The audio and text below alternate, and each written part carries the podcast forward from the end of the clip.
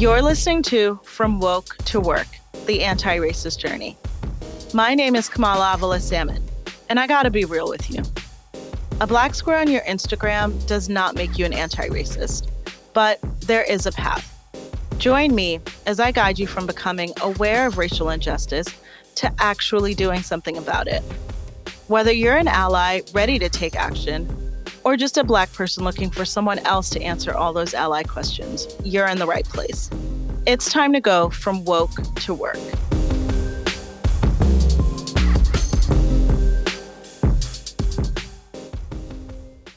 Hey guys, welcome back to From Woke to Work, the anti racist journey. I'm your host, Kamala Avila Salmon. Friends, we are getting so close to the end here. This is our penultimate step in the journey towards true, effective, committed anti racism. And for those of you who are wondering what that fancy word penultimate means, it just means second to last. So, last time we talked about the importance of allyship, what it means, how you can demonstrate it, and how to make it count. But you already know that this is not the final destination. Allyship, as important as it is for advancing racial justice, has its limits. I mentioned last time that the first version of the anti racism journey that I put together and shared with friends on social actually didn't even have allyship at all. That's how incomplete and insufficient I felt it was on its own. But a very good friend of mine encouraged me to put it in, and I do think that she was right. Not only is it recognizable, it does have its use. As a non Black person who's committed to doing more than just sitting on the sidelines, once you understand that systemic racism is real, this phase of interrupting it is an important place to get to. But it has many, many limits. Now, that alone will probably come as a shock to many of you who are self described or aspiring allies, because for at least the last 10 years or so, it seems like everyone was being called to be an ally to groups that they don't belong to in the name of equality. Allyship was supposed to signal a recognition of one's own privilege with respect to some vector of your identity and a willingness to insert yourself to push back on that inequality. Straight people could be allies to LGBTQIA plus people by supporting same sex marriage, for instance. Men could be allies to women and throw their support behind equal pay. White people could be allies to people of color and actually call out white supremacy, and so on and so on. But the operative word here is could. While allyship could and should signal a recognition of your own privilege and a willingness to leverage it for the gain of others, it doesn't always. Because I, like many other Black people, have seen how allyship, while it's become very much in vogue, it can also just become a convenient perch from which to tell Black people that you know what's best for them and how their liberation should be achieved and on what timetable. Too often, it can be wielded as a shield against any and all race related critiques. I couldn't have done or said anything racist. I'm an ally. I go to Black Lives Matter protests. Case closed. It also can take on the air of charity. Allyship is a service that I do for the betterment of people who can't do for themselves, but ultimately it has nothing to do with me. It demands nothing from me. I shouldn't have to give up anything personally. And if I'm successful in my allyship, it will improve their lives, but I'll be fine regardless. And to me, the most pernicious version of allyship is when it becomes a title that one bestows upon themselves just by virtue of whatever strong and altruistic feeling you have about a particular marginalized group at a particular moment. Instead of being an action word, a word that has to be earned consistently. If you only remember one thing about this episode, let it be this you should never, ever be the one to decide that you are an ally. You can't possibly know. That designation should come from the marginalized group that you're aiming to be an ally for. Trust me, if you're doing a good job at allyship, we will definitely let you know. So I think you can already tell that I have a lot of passion behind this topic, and I couldn't think of anyone better to invite to the conversation than Kelechi Okafor. Kelechi is a Black British actress, director, and public speaker born in Nigeria and raised in London. She regularly shares her perspectives on race on her social platforms in a way that is equal parts honest, witty, and brave. And as such, she goes viral a lot. So you've probably seen her work. Recently, her reflections on the absolute racist messiness of the Grammys' attempt to invite Tiffany Haddish to host the awards ceremony for free drew a very coherent line between this very public instance of expecting a Black woman to work for free and be grateful for it, and the more mundane ways that this shows up for Black women in their own lives, no matter what level of fame they have. It is everything, and we will be sharing the link in our notes. So, Kelechi, welcome, welcome, welcome to From Woke to Work. I'm so happy you're here. Thank you. Thank you for having me. I'm very excited to be here. Thank you, Kamala. Of course. So, when you and I met, we were both panelists in a Q&A session for Black women navigating predominantly white workplaces and seeking to remain authentic in the midst of it. After listening to you for a couple of minutes, I knew right then you would be amazing on our show and specifically for this episode. So let's just dive in. When I say that there are limits to the ultimate usefulness of allyship as a strategy, what comes to mind for you? What about allyship feels limited? Allyship feels limited because the ally, quote unquote, will always retain their privilege. How many allies have we met who are willing to go, you know what, I don't want anything. I relinquish all my privilege and I just want to be of service to you. The reality is that when we exist within a white supremacist patriarchal system, how much privilege can they really relinquish? Even if they turned around and said that they were going to eschew every you know thing that was given to them and brought their way every opportunity the fact is the system will continue to do that for them. And while they do that they'll still be protected by the system while they go on this altruistic venture yeah, I totally agree with you. I mean, I think it's one of those things where, you know, you have to maintain this constant sort of vigilance and skepticism as an ally if you really want to be about the work. Because even in circumstances where it doesn't occur to you that white privilege is playing a role in how a certain situation is playing out or what opportunities are coming your way, more than likely it has some hand in it. And I think remaining ever vigilant about that is something that is really difficult for many people to do because they want to believe that the majority of things that are happening to them are happening for truly meritocratic and effort driven reasons, as opposed to what role could the patriarchy or white supremacy or you know whatever the case may be be playing and how you know things are playing out for me. And so for me one thing that really gets under my skin about the way that we've started to use the word ally is that it's now started to refer to every white person simply if they're not a card carrying KKK member. Like just the virtue of being white and not actively hating Black people in a conscious way that you're aware of makes you an ally. You don't have to have done anything in particular to help Black people or to advance racial justice or even be aware of it. As long as you're not actively harming them, to your knowledge, you too are an ally. And I know it sounds like I'm exaggerating, but not by much. I once worked for a very prominent tech company where I kid you not, the head of diversity would talk about people of color on one hand and allies on the other and use it to encompass the entire employee population as if either you're a person of color or you're an ally. That's it. There's no more options. It sounds silly, right? And I pushed back immediately because this kind of talk is so dangerous. It strips the word ally of any meaning. It strips it of its power, which is rooted in taking action. Now, I've heard it say that ally is a verb, not a noun. And when we just throw that word around, people don't even know that they need to take action to be an ally. They think they just need to be nice. So I'm curious have you ever seen an instance where someone was declaring themselves an ally, but you personally felt like you'd not seen any action from them, either advocating for Black people or advancing racial equity? all the time all the time i see the, this occurrence this phenomena of white people generally thinking you know what? I haven't lynched anyone today so whew, great for me. I i have done my bit. Thank you guys. You know nobel peace prize for me. Meanwhile the the actions that they go on to enact are are violent beyond measure because actually there a lot of it is psychological. It's the psychological games that are played with you that really go to kind of chip away at your being. And when we talk about racism we don't talk enough, you know, in a larger context of the conversation about the mental health impacts that it has you go out all the time into a world, you wake up, you go out all the time into a world that keeps reflecting back to you that they don't like you in one way, shape, or form. And then a white person is then going to come to you and go, Oh, I understand your plight.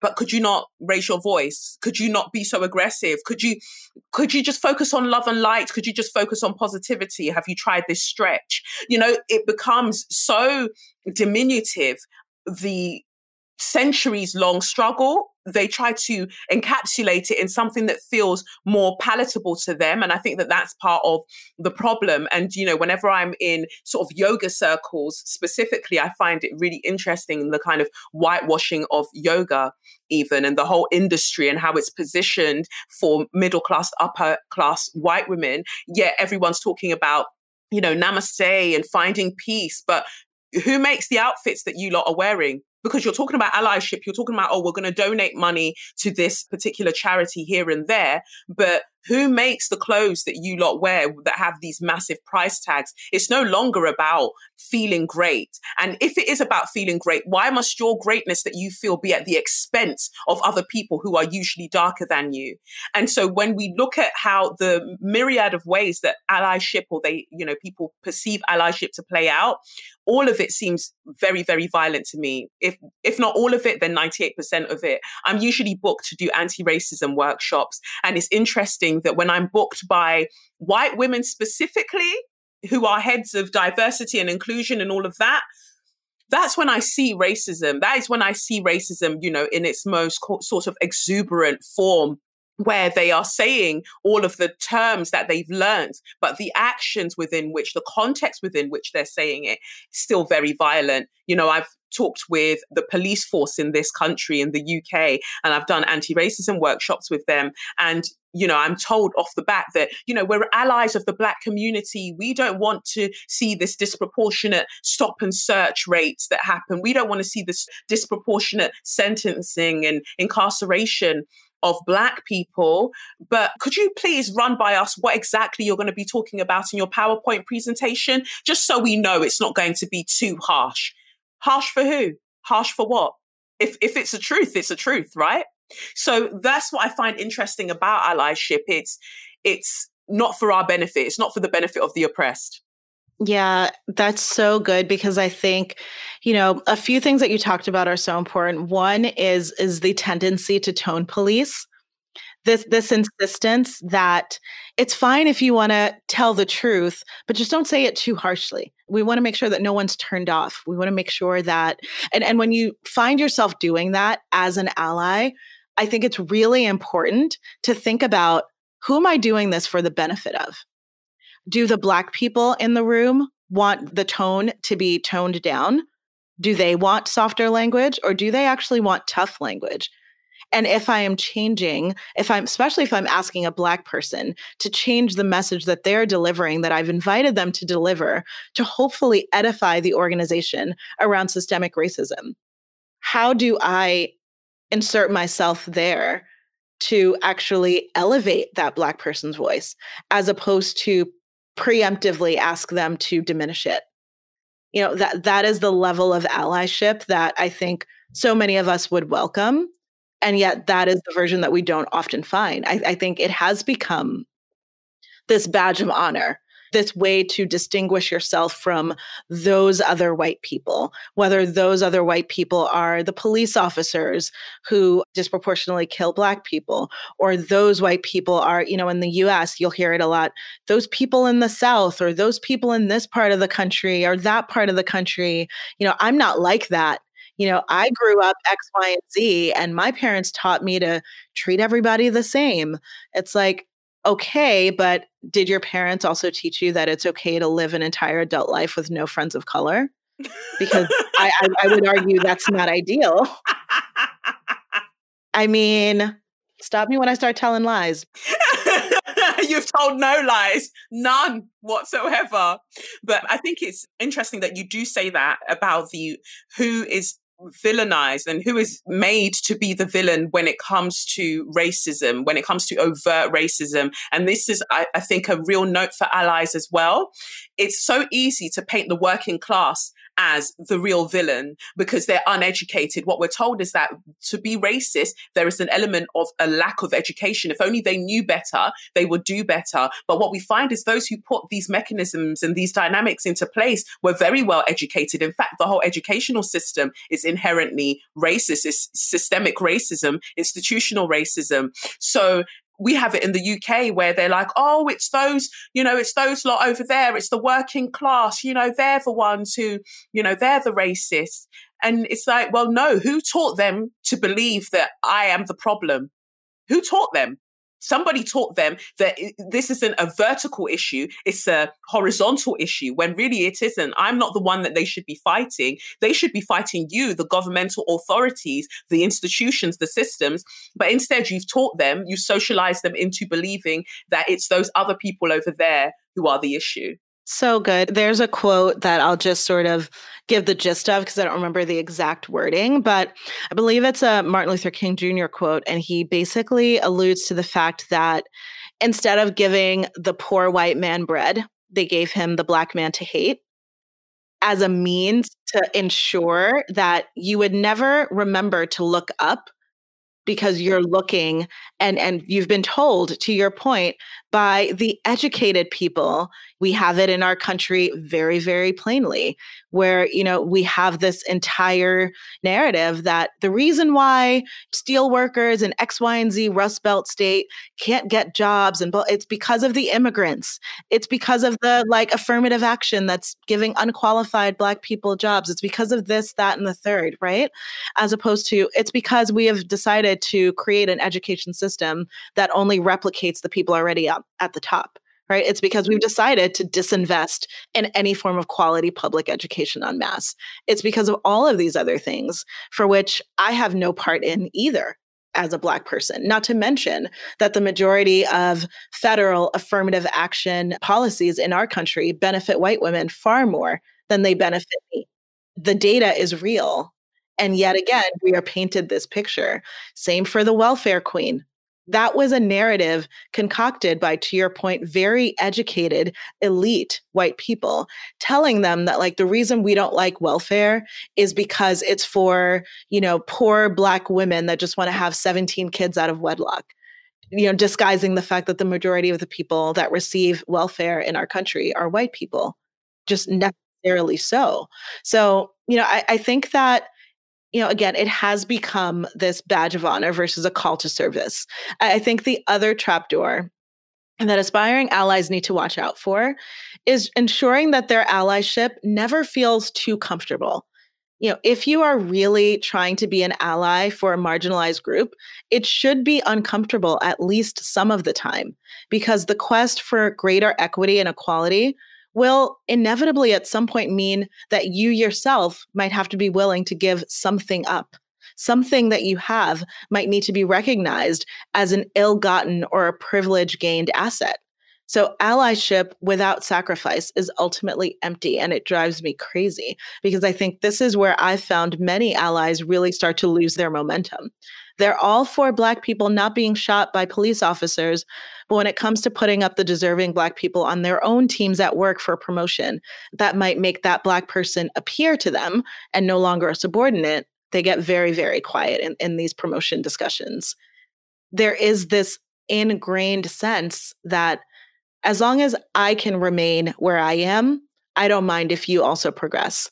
But if at any point you start to catch up to me, now I'm concerned. So I'm, I'm wondering if you've seen this phenomenon as well, this this idea of sacrifice-free allyship popping up. Definitely, I've seen. I think that that's all allyship is to me. It's it's just a sacrifice-free circus. You know, it, it's it's full of clowns as far as I'm concerned. Because if we're talking about true allyship, you cannot do that without the willingness to lose something. You might lose friends, you might lose a possible promotion, you might lose your job, you know, and and I think that there has to be the willingness to go all the way. And a lot of people really aren't like people aren't willing to let go of the privilege that they truly have. They're not willing to really sit down and examine what it is about the structure that's in place that they're benefiting from. Like you say, they're happy to go to a Black Lives Matter march and take a picture because let's be real, let's be serious. You're a lot of people are going to these marches. Yes, we've got we're having numbers, we've got bodies of people, but a lot of people go, went to take pictures. I saw a few white women specifically, and I think that it's very important when we're looking at this dynamic and to see specifically white women who want to be allies how they move through the world. And I found that a few of them would have gone to these Black Lives Matter marches. They would have posted pictures of themselves with their placard or something like that. But they don't actually hang out with any Black women. So if you are wanting to be a true ally and you don't actually have any black women friends, and that's cisgendered black women, that's trans black women, if you don't actually have, and you know, non-gender conforming black people, if you don't have these people in and around you, who are you being an ally to? Because they're the ones that have been hit the hardest by all of this.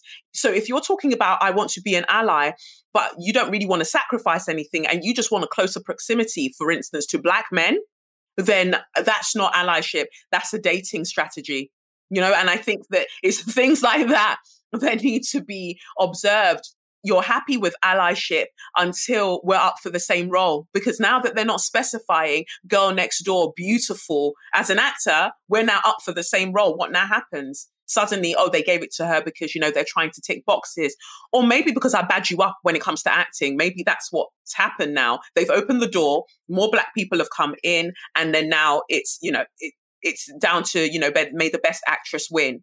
So I, I'm looking at all of those dynamics and thinking nobody, well, a lot of people don't want to sacrifice anything for what they're, you know, for what they're claiming to want to see in society, we're all going to have to sacrifice something. Even as Black people, we're going to have to sacrifice something in order to get to that place that we all want to reach. Kelechi, there's so much in what you just said that I want to unpack. First, is that in one of our earlier episodes, we actually talked about relationships and exactly what you just mentioned the prevalence of self described allies for racial justice who have no friends of color. They will go to every Black Lives Matter protest while never actually having had an honest and uncomfortable conversation themselves about race with a Black person, let alone having deep, intimate friendships with Black people. And as my guest on that show said, a lot of this has to do with comfort, and in particular, not being willing to sacrifice comfort in order to be in community and in relationship with people who you are claiming to be an ally for. And I think what it comes down to is that in our society, many allies really haven't been socialized to recognize this as a red flag for their allyship. Because how can you be an effective ally for people that you have no connection to? On what basis? And from what knowledge base? How do you know that you're at all on the right track without this? You know, you're going in with, let's say, a lot of emotion, a lot of sympathy, a lot of empathy, a lot of sadness, a lot of maybe desire for camaraderie. But your knowledge base is very limited to what you read, you know, on whatever news source because you have never had in depth conversations with another Black person about what is the real texture of the thing that we're out there marching for. Because when I go to a Black Lives Matter march, it's not just about police violence. It's about all of the ways that systemic racism is is impacting me.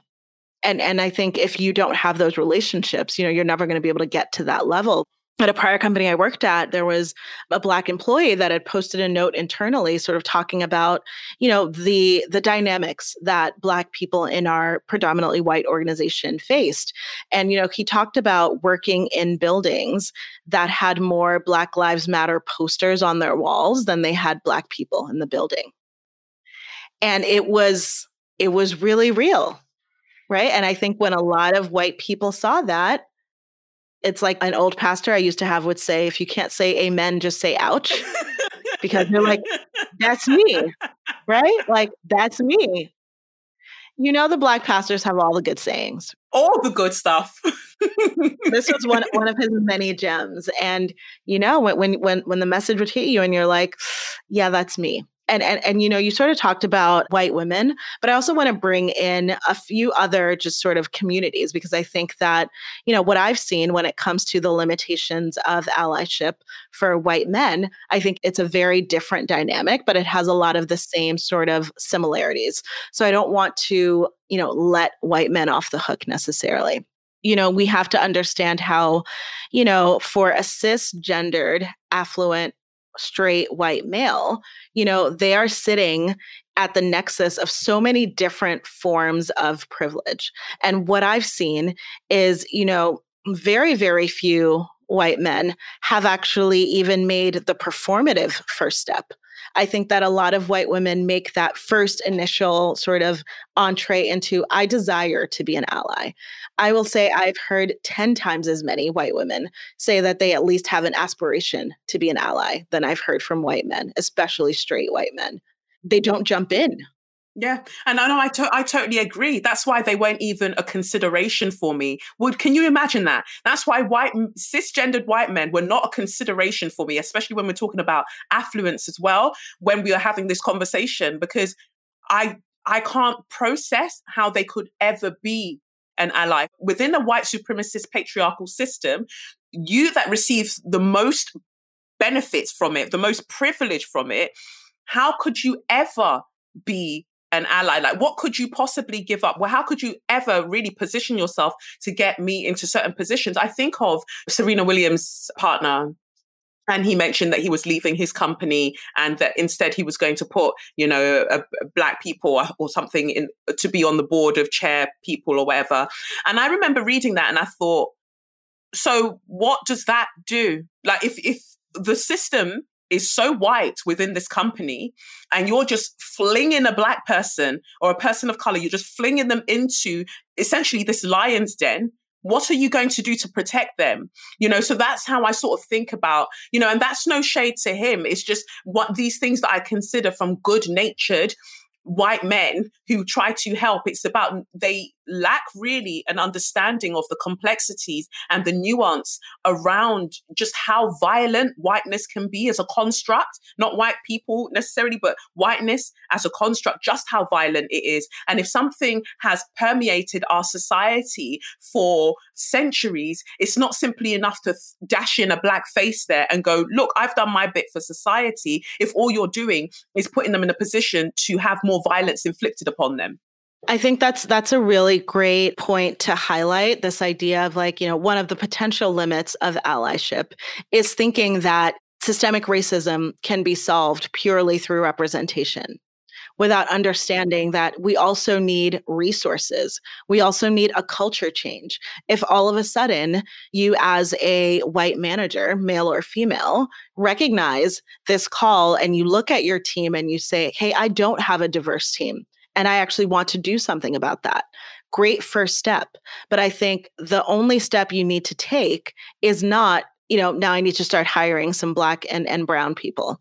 Because if you do that, without changing the culture of your team, without changing the culture and your approach to management, without really looking at your performance evaluation systems and seeing where, the, without doing all of those things, all you're doing at a certain point is bringing Black and Brown people into an environment that is very toxic and then using them as examples of why they can't make it if they don't end up being able to withstand the level of toxicity that that is that is the environment that you have lived in in your own sort of obliviousness without realizing like how damaging it can be.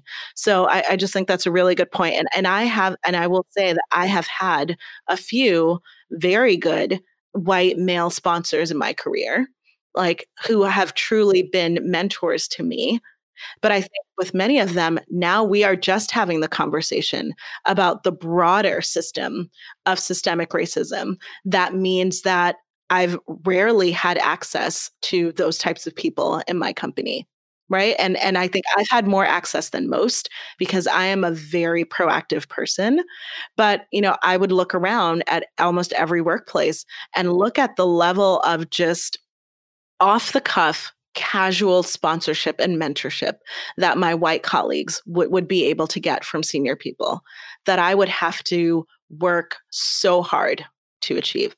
I have to figure out ways to like run into them in meetings and find things in common and tell them what I want to do and tell them how much I and all, all of this work. When like I would see so many white colleagues around me just conveniently just just chummying up with various people. And I think that's the type of thing that a white person listening to this, I hope that they start to really reflect on where are the places where I'm just not paying attention to the racial dynamics around me because I would say that that's much more important than, you know, going to the Black Lives Matter march this weekend. Like if that's all you do, don't don't bother doing that. I would much prefer that you decide to make yourself a true ally at your workplace where we all spend the majority of our time versus, you know, being a face amongst thousands at, at a rally.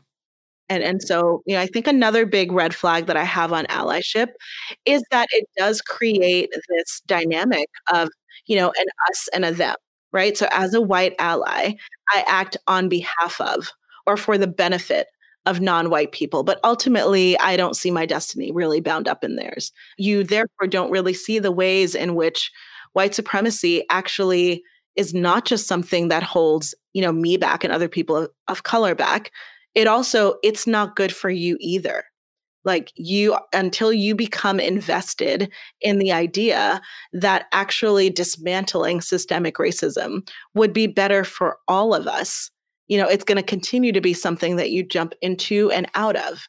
And, and, so that's why you know when i was putting this journey together for me it really culminates in anti-racism because that to me is a divestment seeking to divest yourself from the racial hierarchy that we have as opposed to you know seeking to interrupt individual acts of racism in whatever individual instances in which you see it right? You, we need to mm-hmm. become committed to dismantling it, not just interrupting it sporadically. And so, Kelechi, I'm wondering if you can share a little bit about what you think the difference is between looking to interrupt racism and looking to dismantle it. Definitely. I think that that's just a fantastic question. I read somewhere that it's not enough to be an ally you have to be a co-conspirator and i thought that is mm-hmm. it that that to me is it the allyship feels very stagnant to me. Oh, I need you to move. I need, I want you to join me in figuring out how we dismantle this system because as you've mentioned, it doesn't actually benefit any of us.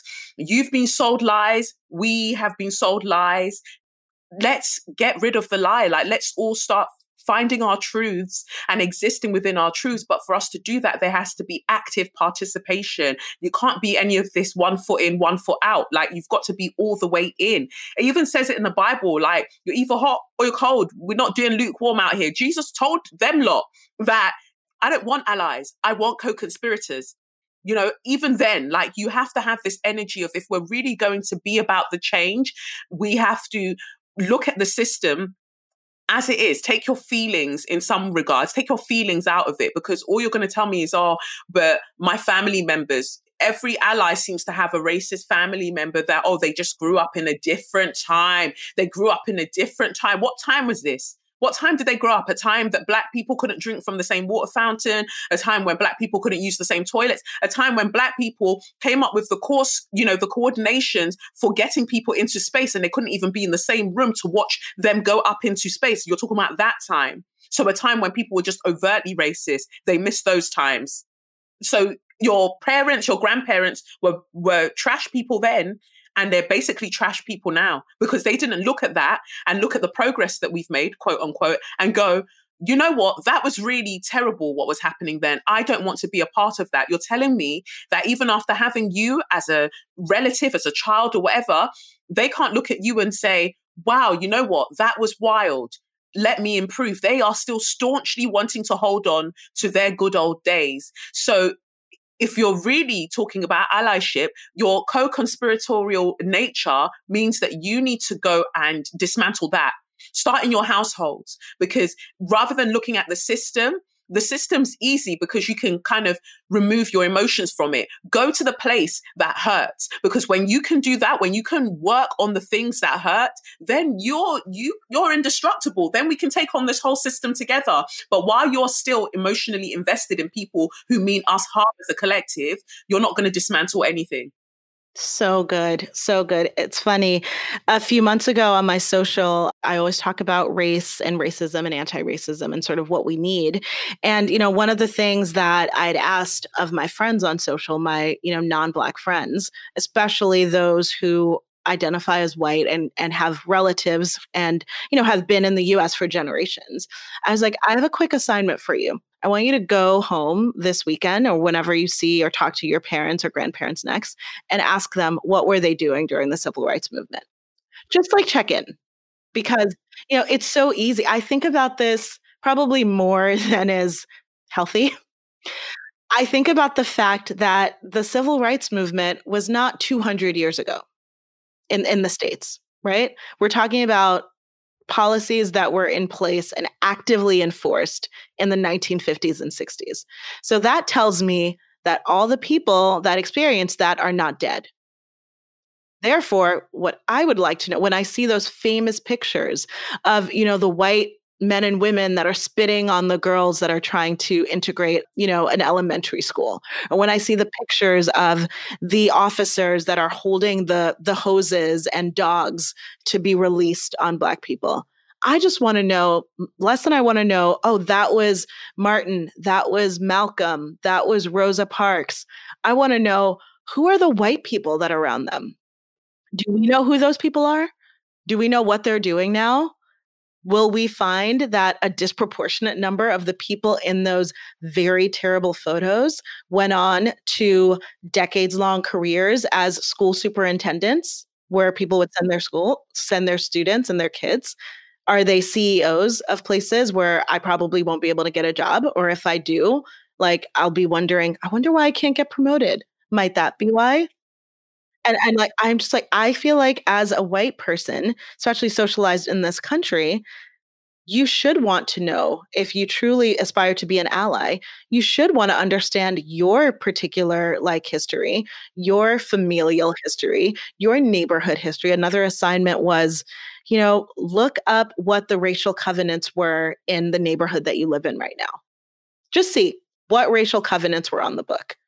Until what point was it illegal for a family that looked like mine to buy property in that neighborhood because that's going to explain a lot more about why your neighborhood your kid's school your church etc is all white. Not this idea that like black people just don't want to work hard and, and therefore they can't like move up the economic ladder and x y and z. It's like no it was actually illegal. And up until a certain point if a family like mine moved in we would be chased out of the neighborhood so who's violent? Whose people are violent? It doesn't seem like it's mine. Yet that's the narrative that that we're told. So I just love that you pointed out this idea of, you know, taking it back to the places that hurt, the places where you can't get emotional distance and and really being committed to dismantling racism there. Because if you can only be the ally in a room of other woke white people, then what are we doing? And so I, I just think that the level of gems that you've dropped on us today have been high. and I already know that we have probably a number of people leaning in and a number of people squirming. And, you know, this is what we're here for. We're not here for comfort. We are here for encouragement and, you know, the push to continue the momentum of what we saw this summer and spring, which was yes, a record number of people who are not Black saying, maybe this does need to be addressed. Maybe this does need to be looked at. So I'm curious what you would say, Kelechi, to someone who thinks that, you know, they listen to this now and they're like, damn, I, I think that's me. I think I may have been performing a version of allyship that was ultimately performative or problematic. How can they do better? What, what can they start?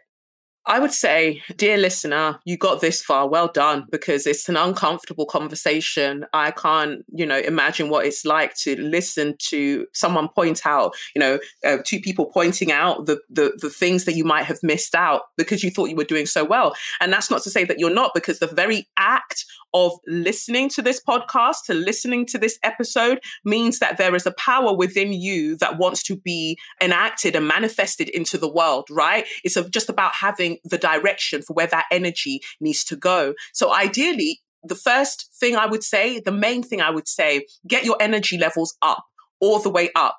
Eat more greens, take all the the alkaline whatever lifestyle that you like get your energy level all the way up because all of this empathy fatigue or i'm just so tired i didn't know that it was this bad. Oh my god this is so overwhelming. I can't believe that you've been living like this. Like i heard so many white people saying over the summer like racism is still here and you and you guys were living through it. But kelechi I, i've seen you laugh. I've seen you have joy how can you have joy when all of this has been happening? So what did you want me to do? To lie down on the floor and die? Like I've I've I've got to keep moving. We've had to keep moving. So if you're feeling exhausted by just that tiny recognition of the just the vastness of what we go through in our global black experience, you need to get your energy levels up because there's still so much more for you to learn. First, you've got to go look in your family history. Then you've got to go and look at your country's history. Like you mentioned, like look at your neighborhood's history, then your country's history and how all of this came to be. Then you now need to focus on the present and look at how those same dynamics are still pervasive today. That's going to need a lot of energy. That's like 50 million marathons. But if you're really wanting to go the distance, then this is how you do it. Get your energy levels up. And I mean that physically, emotionally, mentally, get all the energy levels up because it's not an easy war, but we can, every little battle, and the main battles with ourselves, right? We're the ones that need to, you know, unlearn so much. So once you're able to do that, those mini battles, moment to moment, checking yourself moment to moment, like I don't see why you can't win. Yeah, I love that. I shared in an early episode this metaphor of veganism and the commitment that I've seen people have to adopting a vegan lifestyle, despite the fact that every restaurant is just about conspiring against you, right? You have to ask the ingredients every place you go to, right? Yet I have seen so many people and like yes definitely tons of white people decide that you know what? This is a lifestyle i'm committed to no matter how hard it is. They will research they will figure out this is how i'm going to get protein now. This is how i'm going to like that level of fortitude and committedness and just sort of being just indefatigable that's what we need when it comes to systemic racism. That's the level of allyship that will help us the level that refuses to be deterred refuses to be fatigued, refuses to be scared off or warned away or told that it's too hard, you are committed to this because you believe that it is actually better for you. And truly, it is better for you. It is better for all of us if we will be able to dismantle this system that has been carefully constructed over generations. So, I, I want to end by just being very concrete. So, I'm curious if you can share a story of what I'm calling allyship done right, something that you've experienced or observed, where you've really seen someone, you know, take an act or take part in an action that was truly useful, that would fall under the banner of, of allyship, something people can aspire to one thing that comes to mind is very, very recent. I was doing a panel discussion, you know, one of those Zoom panel discussions. Well, that's how we met. So I was doing one of those, a panel discussion, and I couldn't see everybody that was listening in. So I only, I was there as the only Black woman on the panel and I was talking about my experiences and I, I was very much talking in the way that I'm talking to you now. I just like to, you know, show up as who I am. I, am not going to mince my words. And I, we were talking about mental health as well within like the industry. And, you know, I did the talk and it was just done. And that was that. Didn't think anything of it. In fact, I, to do that discussion, I remember not charging very much as well because they said, oh, we don't have much of a budget. So I just, I really wanted to do it because they're talking about mental health. And I think that it's important to have a Black woman's perspective when we're having these discussions. Cut to a few months later, minding my business, I'm looking through my inbox, my emails, and I see that somebody was listening in. Their camera wasn't on, quite influential, a white person, a white woman. She was listening in, and she reached out and she said, You know, I really, really appreciate you talking you know about your experiences and i'm reaching out because i was behind the scenes and i i just really thought it was really inspirational and just important the you know what you brought to that conversation I would like you to be one of the judges for this award thing. And I went and looked at the criteria. Kamala, if I was going to go and apply, I wouldn't get in. I would not get in. Like I don't meet the in terms of what they list. I wouldn't. I don't meet it. The only way I could get in is because they put an asterisk and they said or exceptional people that you know that we come across. So this woman is bringing me on off the basis of that asterisk like she's just exceptional forget everything else. And to me that was important because that means that this white woman has listened about me talking about the fact that we are not in enough rooms. Black women are not in enough rooms that are making decisions. So rather than make a big fanfare about it and tell everyone that you're doing this she was just like here you go become a member. Here you go. I want you to now be a member of this board. And i thought to myself wow and you know she's willing to kind of guide me along the way as well which i think is important. You're not just throwing me in but saying you know i can help you in these instances. And i and i appreciate that. I appreciate that because i wasn't asked to change how i present myself. I'm coming as this person and you need my perspective if you're going to last. Otherwise you'll be another institution that gets the you know gets out of here yeah, I love that. When I was thinking about this, sort of what example would I share? I had it also was sort of something kind of in the workspace and the professional space, how people can really show up to make a difference. So I have a very good friend that, you know, we went to college together, a white woman who's been a best friend for you know years and years. She works at a very prominent digital company and she is amazing at her job. She kills it. She also unlike most white women has cultivated and made a practice of cultivating like a very racially diverse team at every company that she's been at.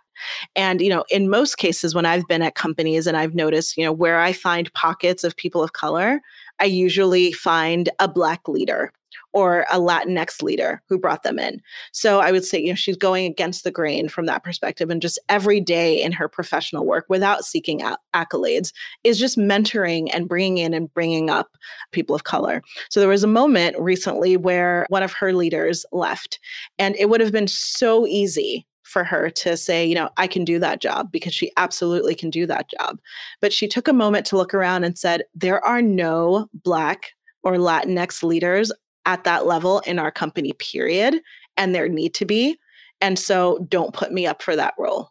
We should hold out for a BIPOC leader, period. And I, I will help out in the interim when I can and, and try to take on as much, you know, as, as we're looking. But we should prioritize Black leadership in this role or Latinx leadership in this role, period, because we don't have enough to me, that is what it means to be an ally because talk about giving something up. You have more than earned it through the work that you've been doing. The qualifications are met. But there is a deeper desire to see a room of decision makers that reflect the world that we live in than there is to advance one own's you know individual career and so when we talk about being willing to sacrifice something, that's an example of what it can look like. Because I think similarly to the story that you shared, Kelechi, I'm sure that this woman had a ton of other white friends that she could have recommended, right? That maybe all would have been great. Definitely. Who met the criteria. Right. Who would have met all the criteria that the board put together. But it's basically saying, what am I willing to give up in service of this broader initiative that I think ultimately is where we need to move towards without seeking recognition for it. Just, just do the work. Don't start the social media handle. Don't start the protest blog. Just just do the work. So I don't think that we can say it much better than that. So I think we should call it. Allyship is so important, but it's just not enough. This is not meant to deter you from allyship. This is meant to fuel you to the right version of allyship and to fuel you to keep moving through the funnel to unlock true anti racism, which is where we really want to get to. So thank you so much, Kelechi, for joining us today and sharing so much of your knowledge and perspective. Thank you so much for having me, Kamala. I've really enjoyed it. Thank you. Of course. Now, before we go, tell everyone how they can follow you and your work. Yes, so I'm on at Kelechnekoff. So that's K E L E C H N E K O F F. Kelechnekoff, like the kind of like the gun. So on all social media, that is me. Same name everywhere. And I've got a podcast as well called Say Your Mind. Yes, I love it. I'm very, very excited about your podcast as well. So, thank you so, so much. So, friends, we are nearly done. We are moving into our final episode. We're going to jump right into anti racism. And we have some amazing guests lined up to come through. And these folks don't just talk about anti racism, they really live it. So, I'm very, very excited to share them with you. Till then, I want to encourage you all to think about where you are in the journey and commit to taking one more step in the direction of going deeper into the funnel. Wherever you are, there is more forward to go. I'm your host, Kamala Avila Salmon, and this has been From Woke to Work. Talk to you soon.